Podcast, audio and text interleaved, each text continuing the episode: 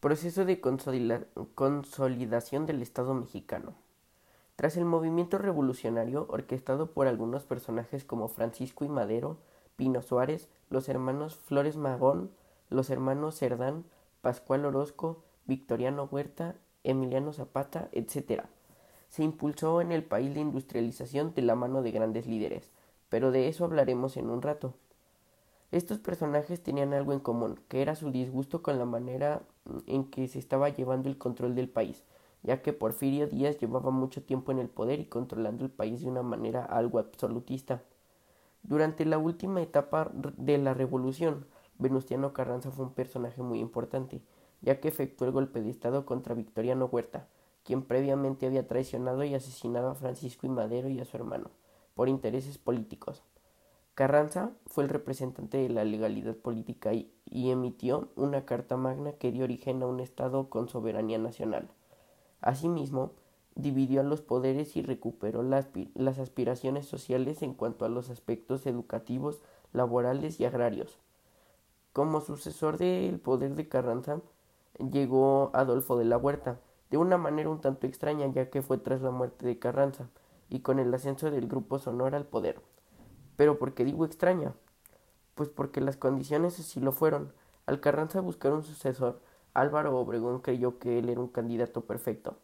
Y al no contar con el apoyo de Carranza, Obregón lanzó junto a los militares sonorenses el plan de Agua Prieta, que tenía como, como finalidad desconocer a Carranza y trasladar el gobierno a Veracruz. Evidentemente su plan falló y finalmente fue fusilado en Tlaxcalantongo. Después de la muerte de Obregón, Plutarco Elias Calles se convirtió en el jefe máximo de la revolución y dio comienzo al maximato, que aunque Calles no era el presidente, se le consideraba jefe máximo y tenía el control sobre asuntos gubernamentales. En 1929, Calles crea el PNR, que por sus siglas significa Partido Nacional Revolucionario, y se propone a un candidato a la presidencia mismo que renunció al poder, ya que al evidentemente ser influenciado por Calles, esto desencadenó una fuerte crisis. En 1934 asciende al poder en quien, en mi opinión, ha sido, si no uno de los mejores presidentes de México, el mejor, el general Lázaro Cárdenas, quien como una de sus acciones más importantes que realizó eh, fue expulsar a Calles de México para que de esta manera eh, se acabara su influencia. Durante su gobierno se enfocó en apoyar a distintos sectores sociales, como el rural, en el que impulsó al ejido como una forma del trabajo. Repartió la tierra entre los campesinos y en 1938 impulsa la expropiación petrolera con el fin de apoyar a los trabajadores del petróleo y aumentar sus salarios como según lo estipulaba la ley. En 1946, con la llegada de Miguel Alemán al poder, Sucedió un hecho histórico, ya que por primera vez en México el presidente fue un civil con estudios, a diferencia de sus predecesores que habían sido militares. Miguel Alemán se convierte en el primer presidente no militar y demostró que el centro de poder ya no se encontraba en la milicia. Durante ese periodo se intentó centralizar la economía en actividades secundarias como la industria, ya que en el pasado prácticamente todo era gracias a las actividades primarias como la agricultura y la ganadería.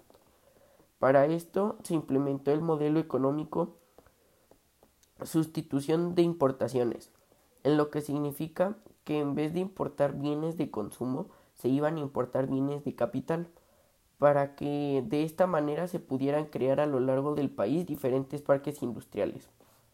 La Segunda Guerra Mundial fue un suceso que ayudó al país a lograr este crecimiento industrial. Em, que durante mucho tiempo se buscó, lo que provocó un crecimiento anual del Producto Interno Bruto superior al 6% entre las décadas de los 40 hasta los 70. La industrialización fue algo muy importante en México, ya que dio más área de oportunidad en muchos ámbitos. Nos posicionó en algunos otros, fue algo bien logrado que obviamente en las manos correctas se pudo lograr sin más. Hoy en día en México hacen falta esta clase de líderes visionarios, que ven hacia el futuro de nuestra nación y que se propongan lograr cosas grandes con los recursos con los que contamos, que sean conscientes de lo capaz que es el pueblo mexicano.